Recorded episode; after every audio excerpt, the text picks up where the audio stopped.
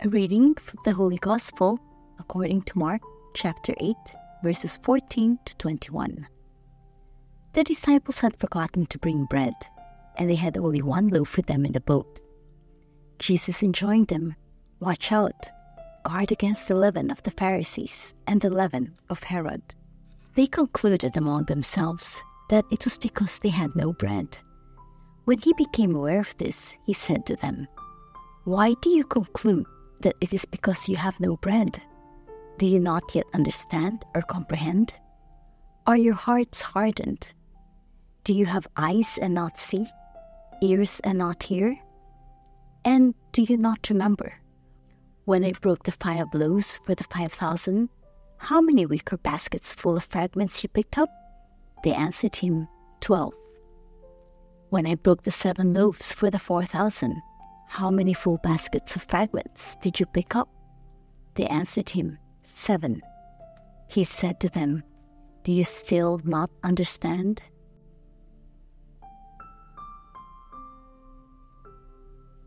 A most wonderful Tuesday to all. This is Carol from the Philippines. In today's Gospel, the apostles forgot to bring bread, and Jesus warns them to guard against the leaven of Herod and the Pharisees. They thought it was about not having enough bread, so Jesus asks, Why do you conclude that it is because you have no bread? Do you not yet understand or comprehend? Leaven ferments dough and changes it to life giving bread when heated, but if not, it rots and corrupts. The leaven of the Pharisees signified a very subtle but destructive influence that corrupted not just the body, but also the mind and morals of the Jews. The Pharisees had a hypocritical show of conformity to the law, but they were blinded by their arrogance, so their hearts were hardened and far from God.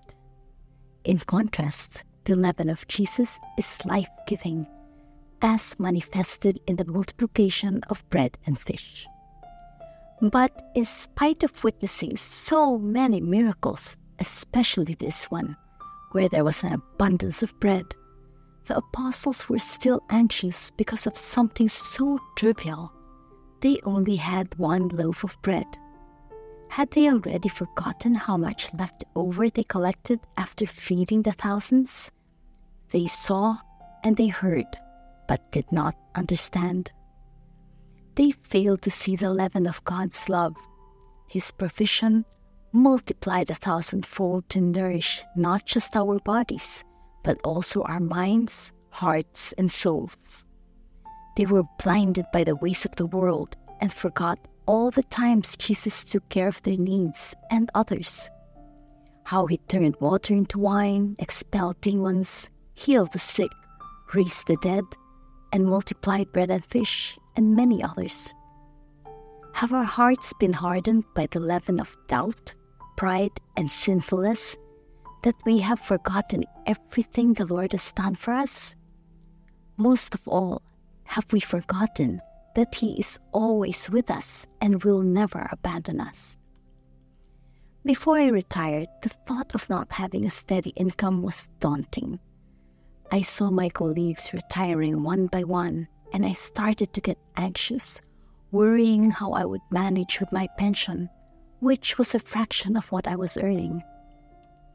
When a close friend of mine, who was a very devout Catholic and very close to our Lord, retired, I asked her how she felt.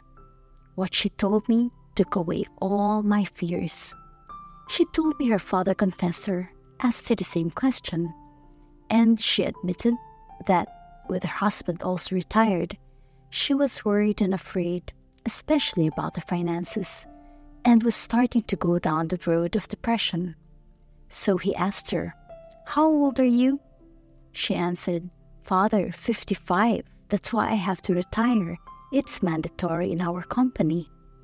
Father asked again, So, in your 55 years, has God ever abandoned you? She answered, No, father. Father replied, So, if he never abandoned you when you and your husband were working, what makes you think he'll abandon you now when you need Him most. That statement changed her life and mine. I always remember that phrase, so when I retired, I wasn't sad or afraid anymore. I was just grateful for a wonderful career, overflowing with treasured memories and priceless friendships that enriched my life. As promised, our God never abandoned me.